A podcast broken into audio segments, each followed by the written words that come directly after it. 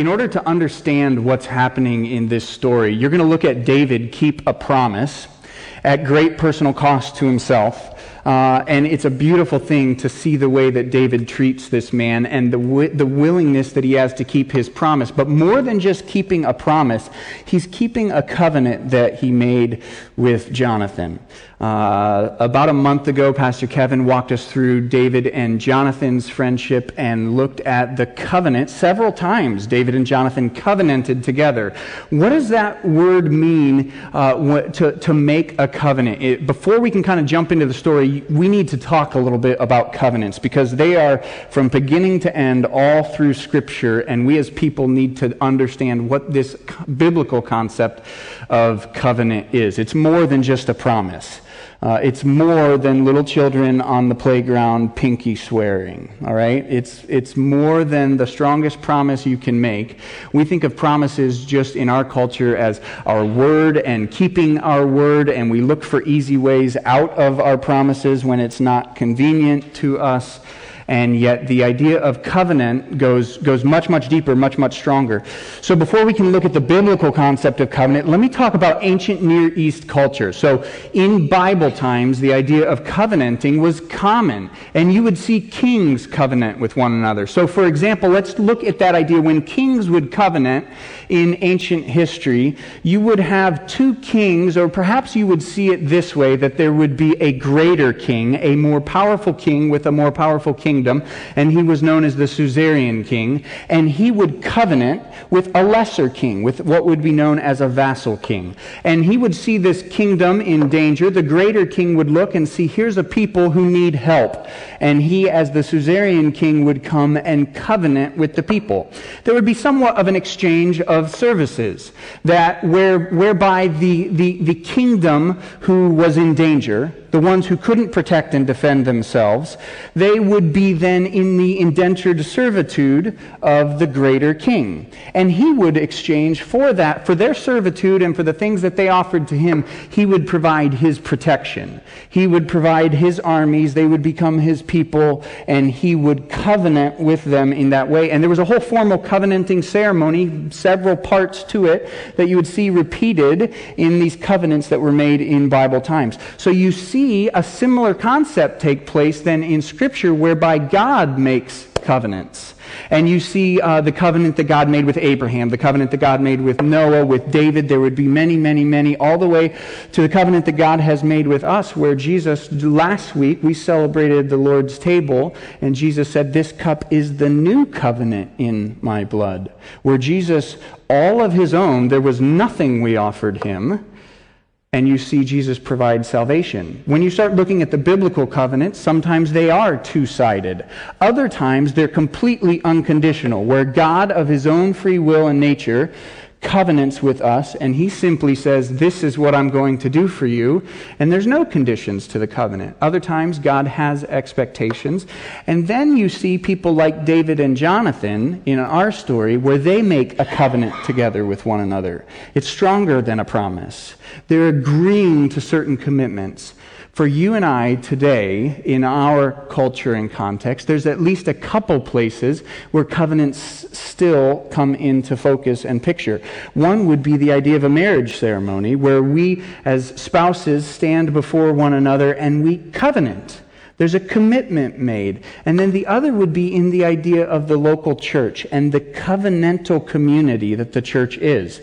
Uh, uh, we've been walking through the new members class on Sunday mornings, and we've been explaining and looking at the fact that, that when we join a church, we, we commit to one another, we covenant together. And so, as we think about covenants in that context, I want us to look at the way David and Mephibosheth treated one another, the way David treated Mephibosheth. He did it all because of a covenant that he made with Jonathan. This story, this picture, this idea of covenant, it will picture for us a couple of things. One, it will picture for us the way that God has covenanted with us or made his new covenant salvation possible through the person of Jesus Christ. The gospel will be pictured by the way David treats Mephibosheth. And the other picture will be the way that we ought to love and treat one another. You have the scripture in your bulletin, John chapter 13, where Jesus says, A new commandment I give you that you love one another, just as I have loved you. You also are to love one another. By this, all people will know that you are my disciples if you love one another. We're going to talk about what that means to love in that way. And the story of David and Mephibosheth will help us. It will help give us an example. So look at 2 Samuel chapter 9, and we're going to start in verse 1. 2 Samuel chapter 9 and verse 1, and here's how the story goes. And David said, Is there still anyone left in the house of Saul that I may show him kindness for Jonathan's sake? So we've skipped over 2 Samuel chapter 8. There's a lot of military conquests. At this point, David David, uh, probably at least two decades have passed in between the time where David originally made his covenant with Jonathan, and several, several years have gone by, perhaps up to 20 years. And David is thinking back and he says this Now, is there anyone left that I may show them kindness for Jonathan's sake? I want you to go back in your Bible to 1 Samuel chapter 20. 1 Samuel chapter 20 is one of the scriptures that Kevin looked at when we walked through this passage. This is the story where, where David has to flee. Uh, he makes this arrangement where Jonathan comes out to the field and they come up with the plans, shoot the arrows, and if they go one direction, this means you need to flee. If they go the other direction, it means it's safe. And, and Jonathan risks his life to bring David to safety, to give him the news that no, it's not safe. You have to get out and flee for your life. Look at verse 14 of 1 Samuel 20.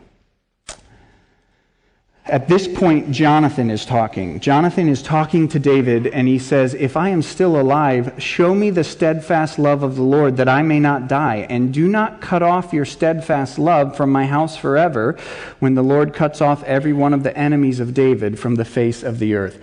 David, Jonathan at this point is asking, Show me steadfast love. Show me kindness. Covenant with me that you will love and care and protect even when all of your enemies are gone. Well, by the time you get to 2 Samuel chapter 9, this is precisely what has taken place. There's a relative amount of peace in the kingdom. Now, the, the battles aren't done. You're going to see some of them still coming in the story. But David's now to the point where a lot of his enemies are gone. And now he thinks back to this covenant that David made with Jonathan. The roles have been reversed. In 1 Samuel 20, when Jonathan and David made the covenant, uh, Saul was the king Jonathan was the prince um, and yet, David had been anointed. He knew he was the Lord's chosen, but there was every reason to think from a worldly, earthly perspective that Jonathan would someday be the one in power, and David would be the one who would need Jonathan's promise. And yet, Jonathan, looking forward, knows that, that David is God's anointed king. He says, David, when God has cut off every one of your enemies, please still show kindness to me and my family. Show your steadfast love. That, that word that is used in 1 Samuel 20, steadfast love, is the exact same word that's used in 2 Samuel 9, verse 1 kindness. It's the word hesed. Uh, the psalmist over and over speaks of God's hesed love for us, God's steadfast love. Uh, uh, it's a word which means, one commentator says, a responsible keeping of faith with another with whom one is in a relationship. Synonyms would be kindness, grace, loyalty, faithfulness, love, mercy, goodness. God shows his children hesed love, steadfast love. And on a human level, Jonathan and David made a covenant to, to live out that same Hesed love, that steadfast love, that kindness.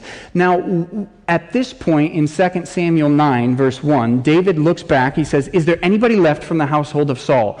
This was very unnatural. You see, when a king would take a, a, a, come to the throne, there was every cultural reason to think that every one of the former king's line would be wiped out. You would not want threats to your throne as a new king, and it would have made sense to wipe out every single one of Saul's descendants, especially when he gets to the point that there's no pressing threat from enemies. And why not go ahead and make sure there's no last person hanging around from Saul's line and make sure they're wiped out too, now that you've taken care of the greater dangers. And yet, David doesn't do that. He thinks back and says, How can I show kindness, hesed, to the household of Saul? Because of Jonathan's sake, because of the covenant that we made to show kindness. And here's what happens then in verse 2. Now there was a servant in the house of Saul whose name was Ziba. So back when Saul was king and he had an estate and he had a household, one of his chief servants' name was Ziba. And they called him to David. And the king said to him, Are you Ziba? And he said, I am your servant. And the king said, Is there not still someone of the house of Saul that I may show him the kindness, the hesed, the steadfast love of God to him? Him. And Ziba said to the king, There is still a son of Jonathan. He is a crippled in his feet. So Ziba, the one who knew Jonathan's house, would have known Saul's house, excuse me. He knows that Jonathan had a son. He, this was a son who was crippled in his feet. If you went back to 2 Samuel chapter 4, verse 4, I won't need you to turn there now, but if you went back to 2 Samuel 4, when Saul and Jonathan were killed, and news came back that, that, the, that the king was dead, the, Saul and Jonathan's family knew they needed to run. They needed to flee. They were next. Their life was on the line. And Jonathan's son, Mephibosheth, had a maid or a nurse who picked him up, and in the flurry, in the rush to save themselves, she trips and falls uh, or, or drops Mephibosheth, and he becomes lame in both his feet, can no longer walk. And Ziba realizes that this man is precisely whom David is seeking, someone left from the line of Saul a, a son of Jonathan, and he says, but he's lame in both his feet. Perhaps he's knowing that most ordinary kings would be looking for people to kill. They'd be looking for threats to kill. And Ziba says, listen, he's lame in both his feet. Perhaps he's alluding to the fact that, but he's no, you don't need to worry about him. It's just Mephibosheth. Uh, he's lame in both his feet, and perhaps, perhaps he's covering for him, but right away the text lets us know that there's something in place and in verse 4, the king said to him, Where is he? And Ziba says to the king, He's in the house of Machir, the son of Ammiel Lodebar. Then the king sent and brought him from the house of Machir, the son of Ammiel at Lodebar. And Mephibosheth, the son of Jonathan, the son of Saul, came to David and fell on his face and paid homage. And David said, Mephibosheth. He answered, Behold, I am your servant. And David said to him, Do not fear for I will show you kindness for the sake of your father Jonathan, and I will restore to you all the land of Saul your father, and you shall eat at my table always.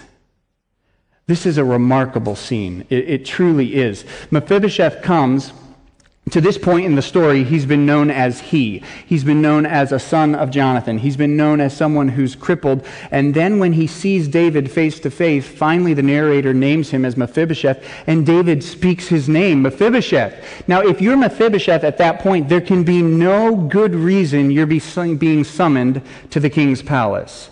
You are likely fearing for your life. And in fact, very quickly, David says, Do not fear.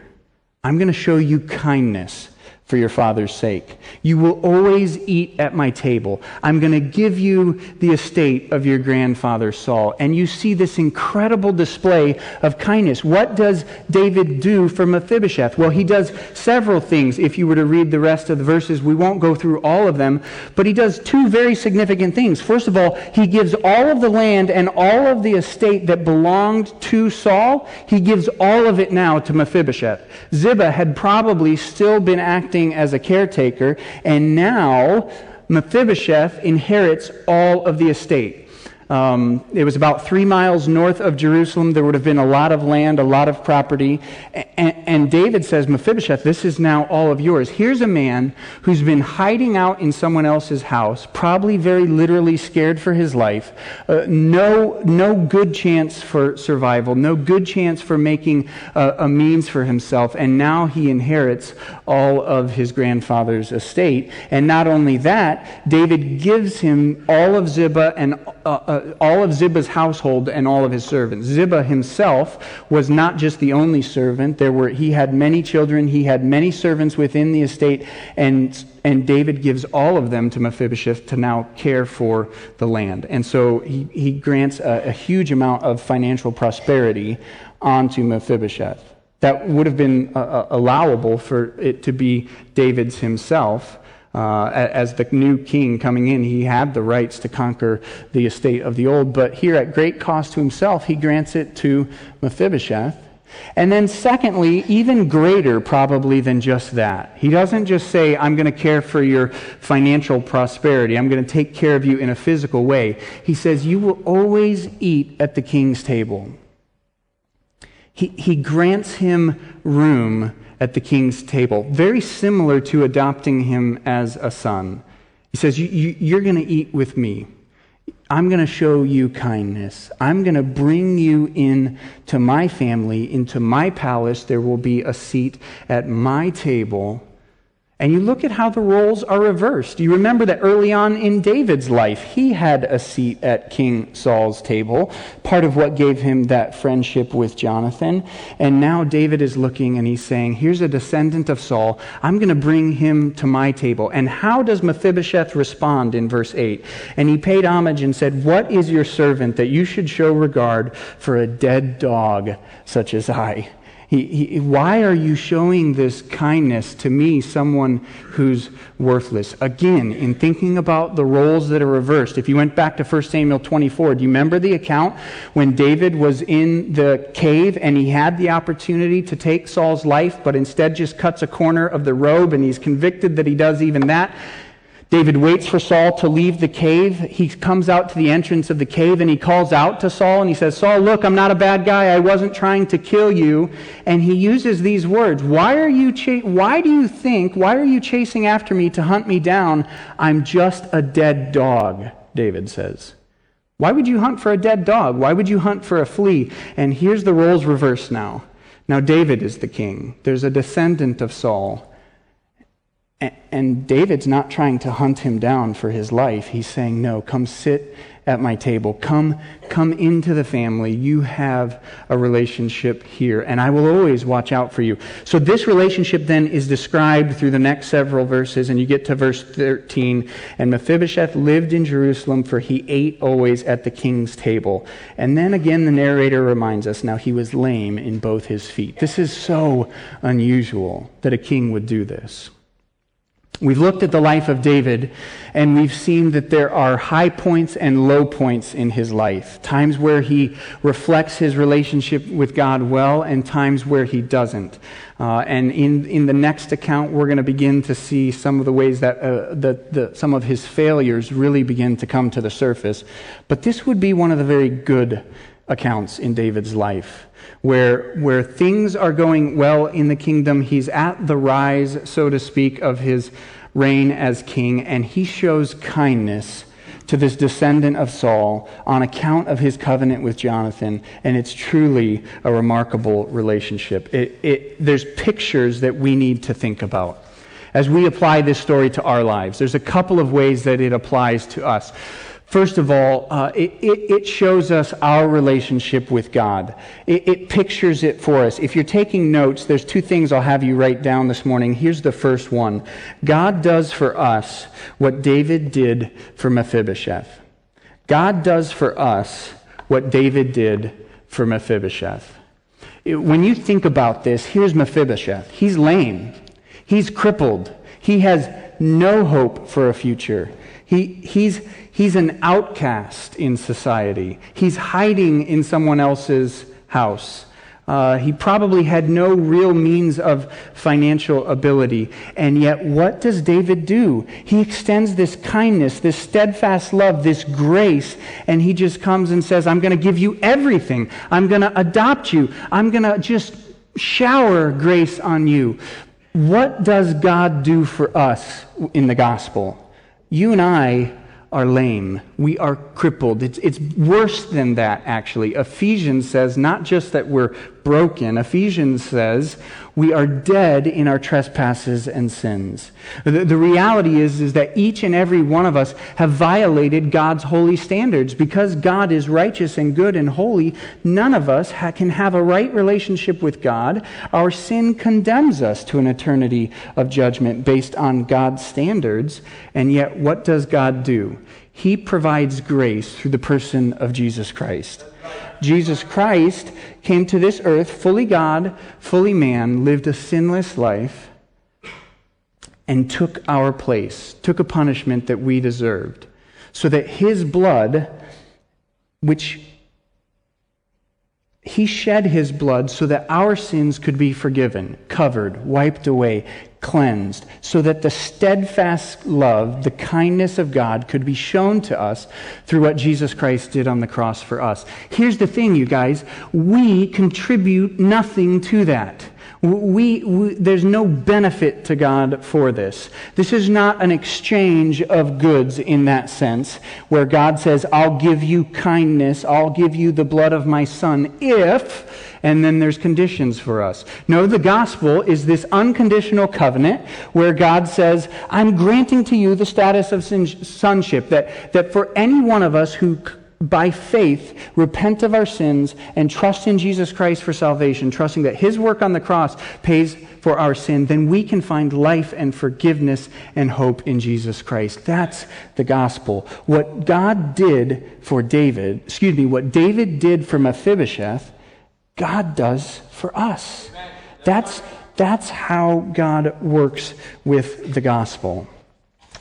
And yet, there's another beautiful picture of what God does for us. Not just in a salvation sense of how God uh, takes us from sinner to righteous, but in another sense, and at this point, I, whereas before I was reminding Christians and speaking to unbelievers, at this point I want to remind even believers. Let me talk with you about one more aspect of what God does for us that's similar to what God did for David and Mephibosheth.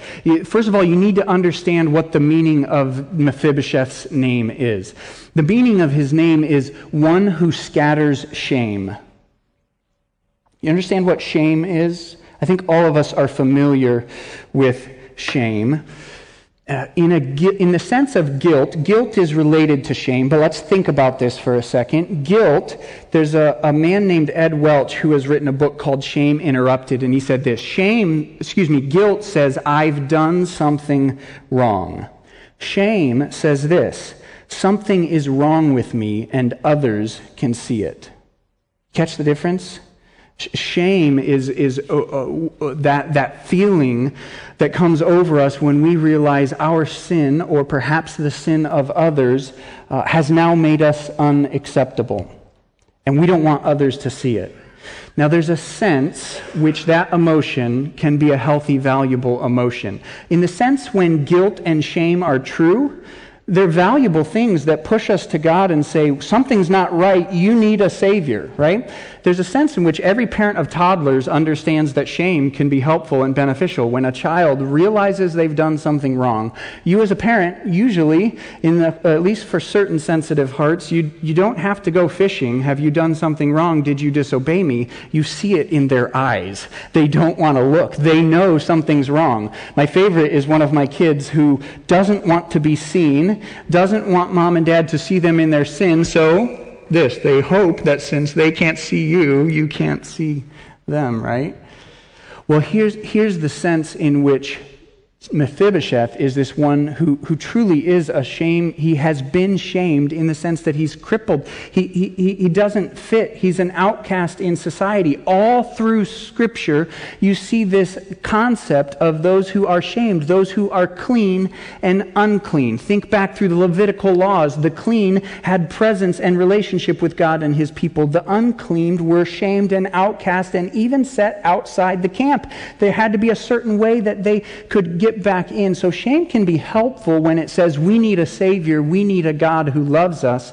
But shame can be drastically distorted, whether through whether you are feeling shame over your own sins and you are struggling to feel the forgiveness of that, or one of the hurtful, hateful things that Satan does is use the sins of others, and perhaps you experience shame not because of your own wrong, but because someone sinned against you in grievous ways that are. It's unfortunately sad we even have to acknowledge that that exists in the world, and Satan would love to whisper into your ear, There's something wrong with you, and if people knew it, you should be shamed.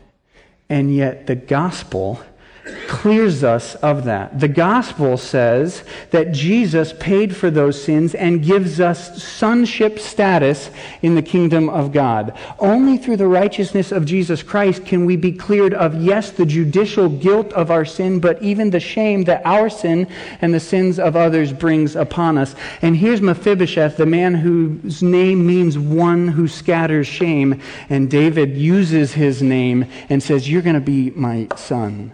And God does the same thing for his children. I bring it up in this context, not because it's a simple truth to wrestle with. In fact, if you have been sinned against in those ways, it's a much deeper conversation. A, 90 second soundbite on a Sunday morning is not going to help you with this in terms of uh, some of the conversations you need to wrestle with. I bring it up to say everything Satan is doing is wanting you to lurk deeper in the shadows and cover your shame and say, if people knew what was wrong, it wouldn't be okay. I bring it up to say, there's hope. The gospel gives hope. You need a trusted friend, a biblical, uh, someone who's biblically wise and can give you encouragement to say, uh, there's hope for you, just like there was hope for Mephibosheth.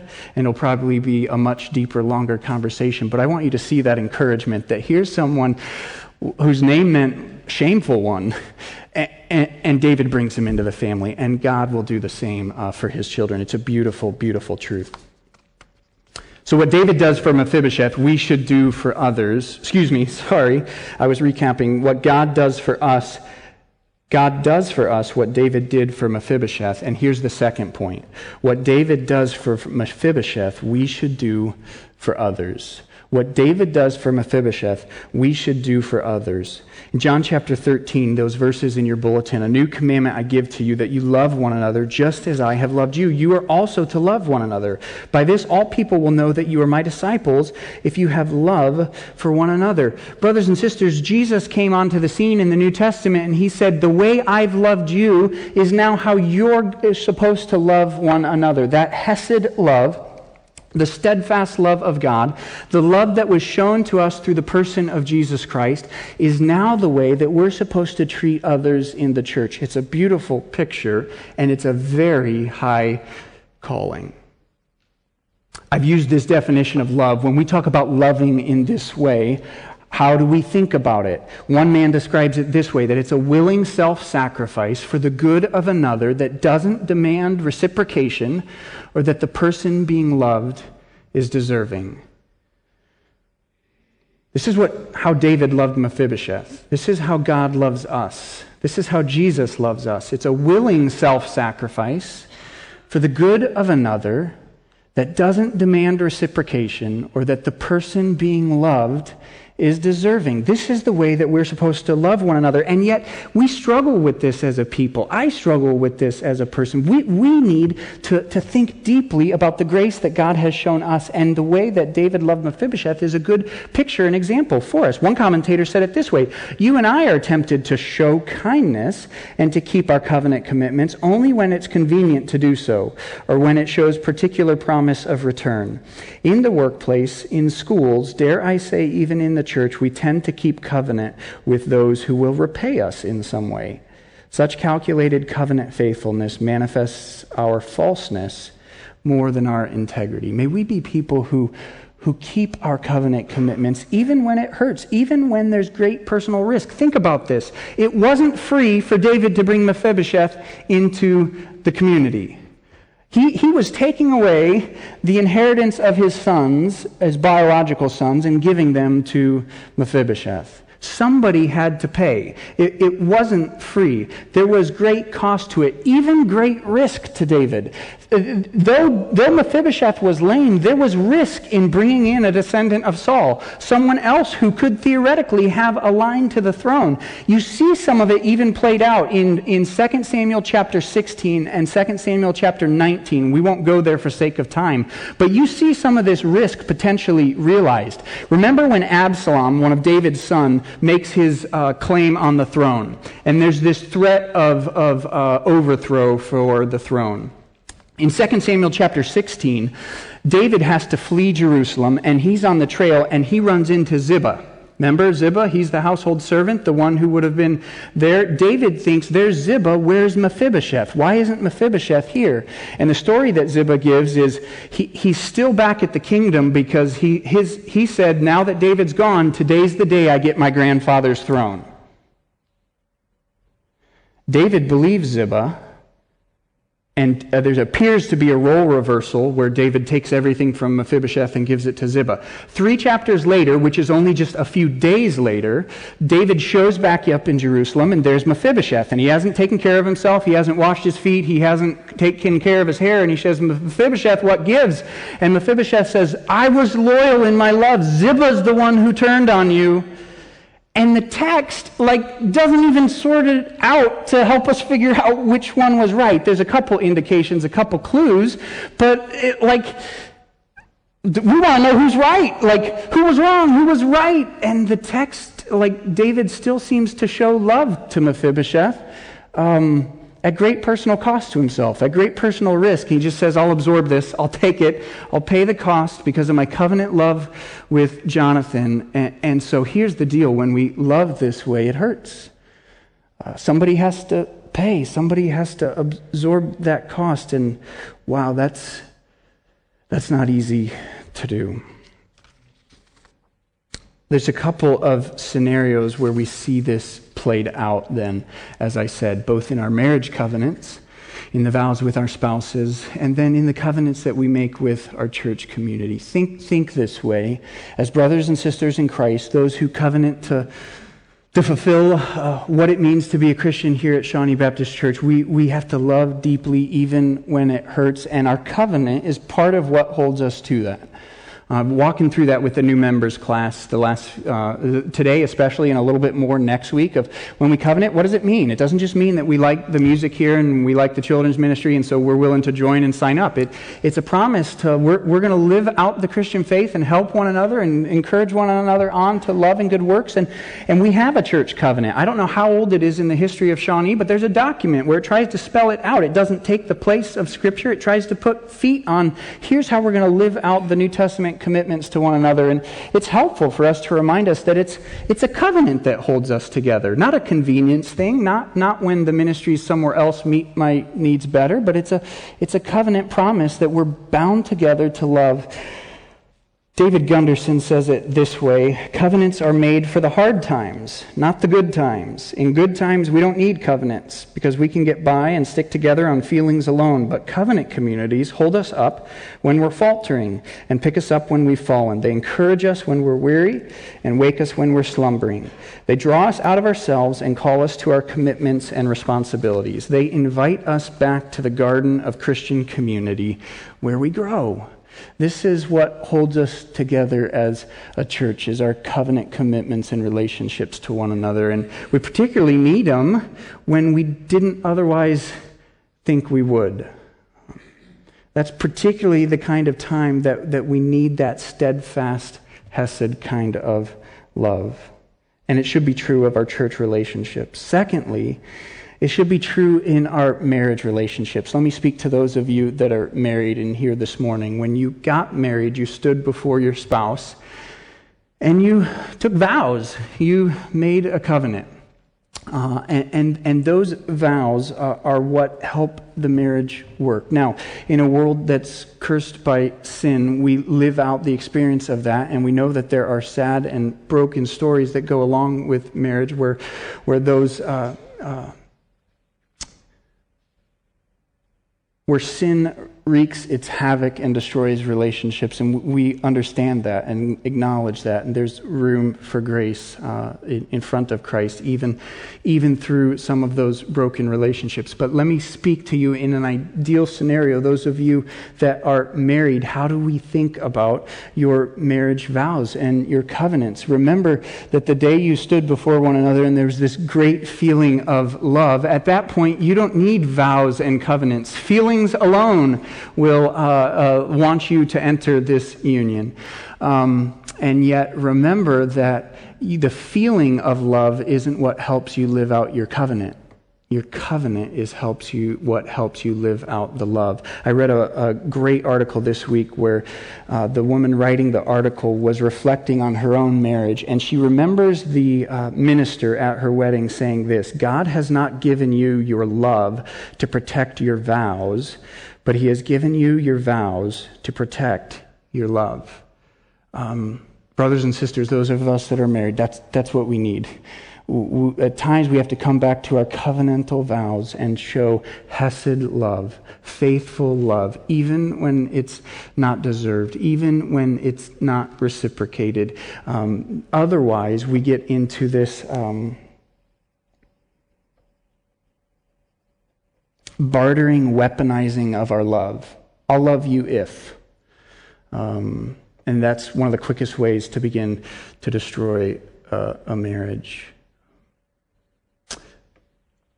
if, if, let me say this as well that your marriage vows, if you're in a marriage or a relationship where there's abuse or it's not safe, I'm not saying to you that your marriage vows don't speak to that. Scripture would give us a different way to handle a situation that isn't physically safe, and there's other avenues to go through that. What I'm speaking to is the normal, ordinary, run of the mill conflict in marriage.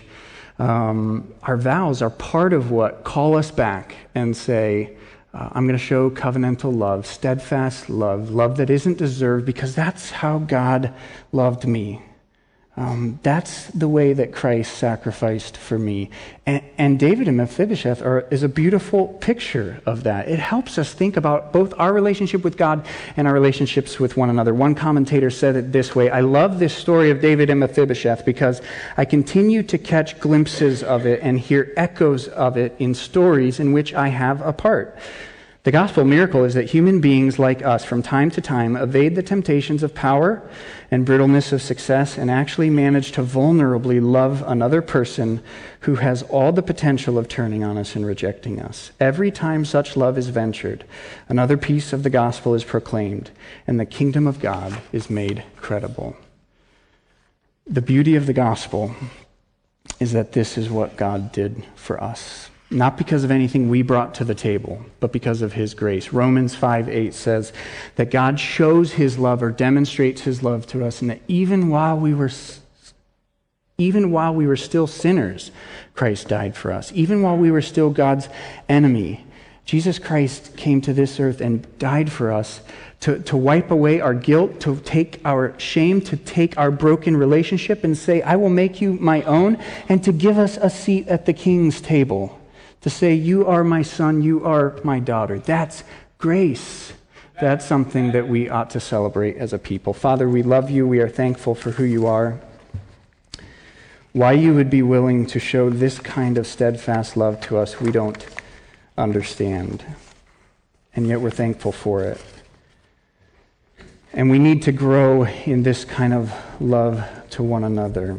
Father, I pray if there's some here this morning who don't know about that relationship with you, that they haven't yet taken care of salvation, that you would bring conviction, that they would turn from their sin and trust in Christ for salvation. Uh, for the marriages and church relationships in this room, Father, I just pray that you would help us to get better at showing love to one another the way that you have showed love to us. Do that for us. Do that for me, I pray. Please work on us, Father. We ask in Christ's name, amen.